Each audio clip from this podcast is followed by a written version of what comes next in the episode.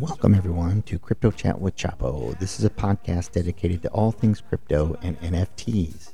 If you're looking for some insightful conversations with experts in the new developments in the crypto world and some general information on cryptocurrency, this is the podcast for you. I discuss all things crypto related through the lens of NFTs, crypto, and its leaders in the space. If you're interested in learning, we have you covered. Uh, it's unbiased information, little more laid back than the typical crypto podcast. Join me and come chat with us anytime for insightful, irreverent, and all around fun about the latest and greatest in crypto. Hey, what's good, everybody? Today is Tuesday, February 7th, 2023. Welcome to Crypto Chat with Chapo. We are doing episode 187 today. I got a cool little project that I'm going to be talking to you about on our Arbitrum network, of course, because that's where a lot of my focus has been as of late, because that is what has been made making me excited about crypto in general it is all or all the things that are happening on the Arbitrum network. Once again, apologize for my uh, voice. It's finally starting to turn the corner after, you know, screaming at a wrestling match for quite some time and then also having a little bit of a cold or some sort of I don't know what it was, but it wasn't COVID. I, I did the COVID test. It was clear there. So mm. who knows what it is. So let's check in on the crypto market. So still teetering in that same range. And I, I would, I think it'd be fair to say that it appears, it appears to be an accumulation phase or period, or of course it's just the market deciding which direction we're going to go. I know that I, I've been kind of all over. I've been kind of like the market, up, down, undecided, really. When I look at the direction or the trend in crypto, and there are some nervous people in the space, excuse me again, when we are looking at what is going on with Binance. So if you are following, Binance had within a few weeks ago said they were halting fiat payments just to this particular bank. And not to worry, it's not a big deal. It's just this one bank, and that was it. Well, it, it is starting to turn out, looks like it's a lot greater than that. Way back, you know, maybe at the end of last year, uh, there were some reports coming out that Binance was at least being evaluated by the U.S. federal authorities in relation to money laundering and probably more specifically its dealings with uh, nation states such as Iran. I believe that's the one, Iran, I should say Iran uh, in particular. And so I think that there is a little bit of mounting concern in the crypto space that regulators are about to uh, attempt to destroy Binance. Now, I don't even know if that's possible, but we saw billions of dollars leave Binance at the end of last year as I think more and more people started to get a little bit nervous about it. And then it's been relatively quiet. And I'm, I'm not sure how this is going to play out, but my take on it is is not it's not the the greatest. Now it could be just FUD, and this is part of the normal process where people kind of drive down prices to accumulate. I don't really know. BNB looks pretty strong today, given all the circumstances. It's trading at three hundred and thirty dollars, which is up just point almost point one almost one percent, 0.7 percent actually. Bitcoin is up half a percent at 23.35. Ethereum still looking great at 1644, which is trading up, you know, just about 1%. The one token that I, I have talked about before that is doing really well. And, you know, if you kind you probably kind of already missed that train if you were going to try to pick it up because it is, it is just blistering. And I just giggle because of the the green candle that this token has been following. I told you about how I'm in Arbitrum. I mean, it's obvious if you listen that that's really where I think this a strong narrative is, regardless of whether they uh, whether they release a token or not. But that that the token that is just absolutely destroying red can or green candles. I mean, they're just everywhere. Is Grail, which is the Camelot Dex token. And in the last 24 hours, that token is up 45%, trading at 1,124. Now, this, the max supply on that token is only 100,000. So it is an extremely, extremely low supply. Right now, the to- the circulating supply is only 12,000. So mm. I I was able to buy a few in the pre-sale just because I've been kind of paying attention to what's going on. And and this the token today even peaked up at twelve hundred dollars. And they had a really cool way to sell the token, which you know, to me was a, a really fair way to do it. I really like the way they did it, but you end up paying more. But I think that incentivizes, you know, hanging on to it. A lot of the other pre-sale tokens, and this is where I think they're really smart. A lot of times, if you get it on pre-sale, you're going to get a cost significantly lower than the general public.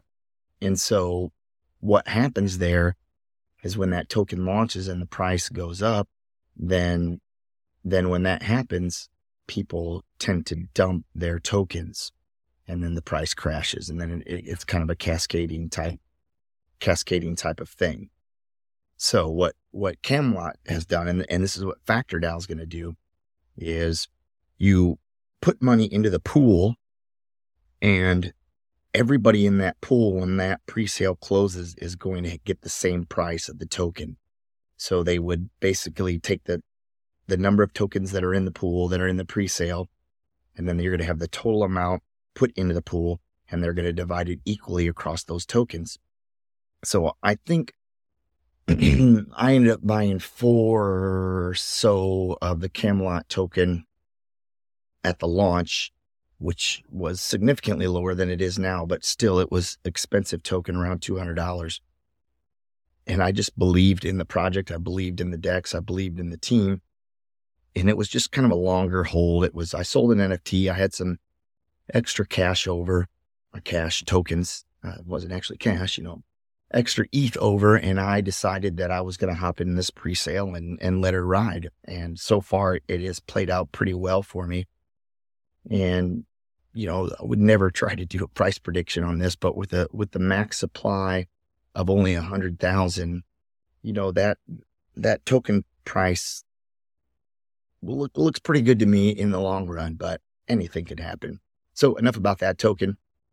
Oh, let's look at other ones. XRP at 39 cents, Cardano at 39 cents, Doge at 9 cents, Matic still looking good at $1.24, Solana 200K at 23.41, Dot at 674, Avalanche at $20. So the, the prices are really, haven't really changed that much in the last few weeks. If you go across the seven days, we're still green on most of the tokens.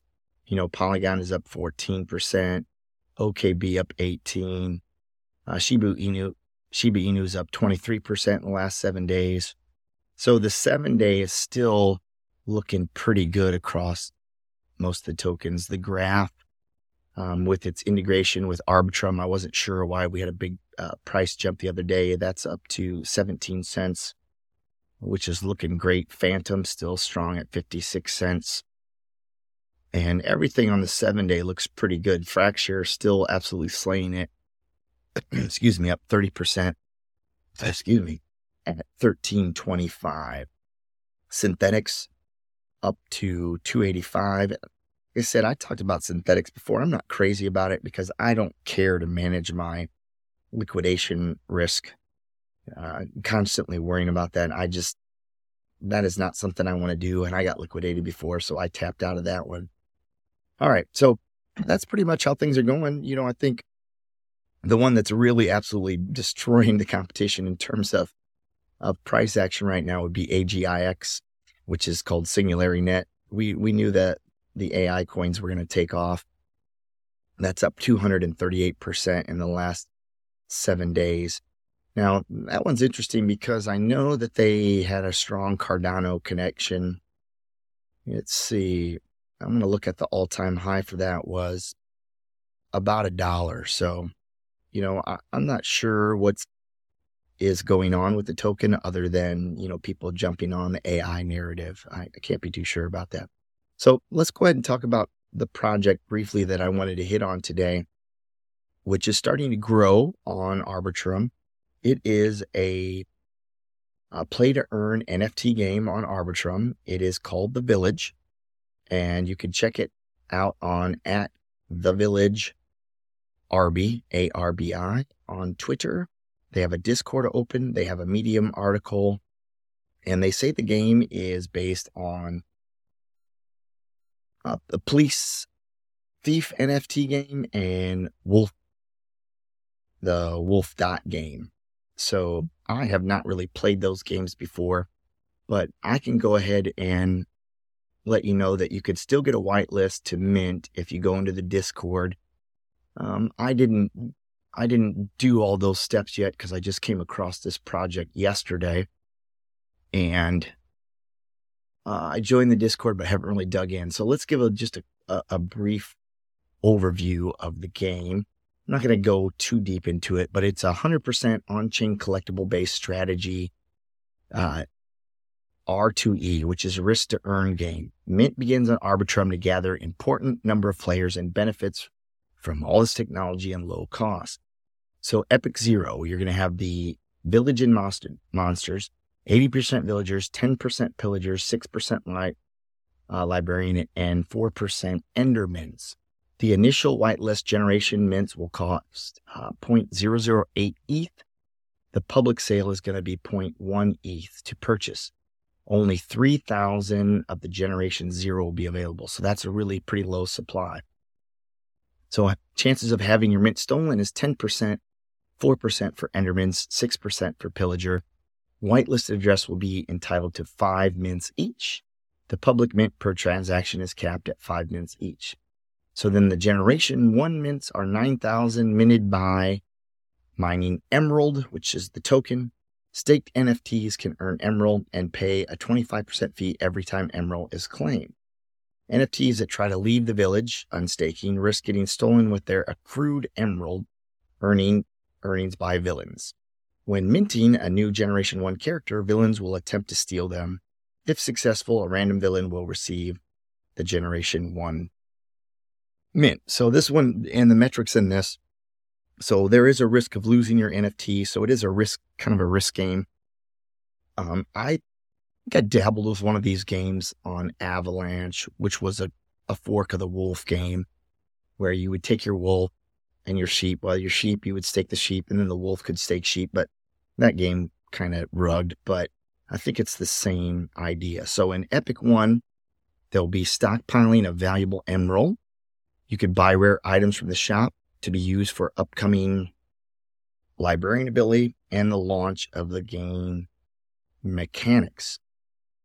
We already covered the mints you know, let's talk a little bit about the villager. Each villager is able to mine 10 emerald per day. Per day, villagers are forced to give 25% of emerald to villains in exchange for access to the emerald supply. So, unstacking, villagers are ordered to accumulate two days worth of emerald before leaving the village. So, in the risk end of it, there is a 30% risk of getting your villagers stolen by other villains, 15% by endermans, 15% by pillagers when unstacked. If stolen, 50% of all your accrued emerald goes to villains. So for staking, you get to mine 10 emerald per day. There's no risk. The claim, you get to collect 75% of that mined emerald. The risk is 20% of the mined emerald is distributed amongst villains. To unstake, two days of stacking required and 50% chance to be stolen with 50% of its emerald. Okay. So you have Comet pillagers who can mine seven emerald a day. 100% of emerald can be claimed. All right. So to the unstacking villagers are ordered to accumulate three days worth of emerald before leaving the village. So then they go through the risk of these things. So uh, you get the general idea. So the idea here is sort of this risk category of when you stake, you can earn the emerald. If you want to unstake and get your emerald and sell it or buy things, then you risk getting some of that uh, stolen and through the contract.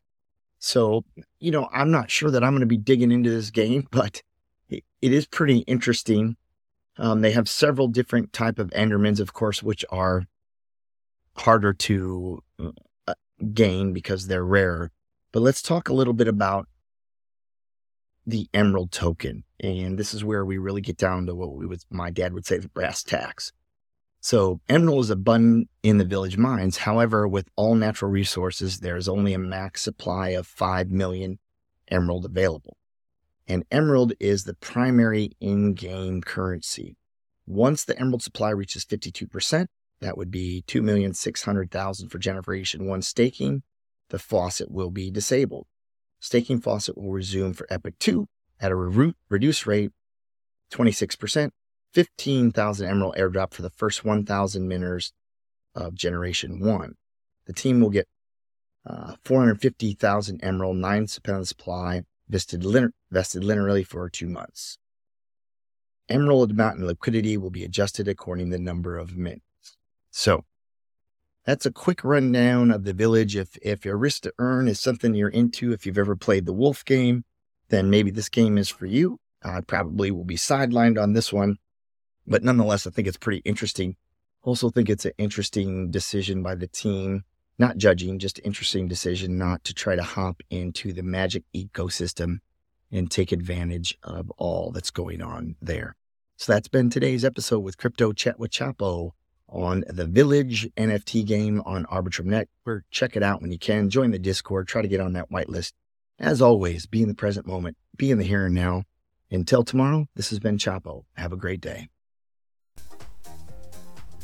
The podcast is provided for educational, informational, and entertainment purposes only, without any express or implied warranty of any kind, including warranties of accuracy, completeness, or fitness for any particular purpose. The information contained in or provided from or through this podcast is not intended to be and does not constitute financial advice, investment advice, trading advice, or any other advice. You understand that you're using any and all of the information on this podcast or through this podcast at your own risk.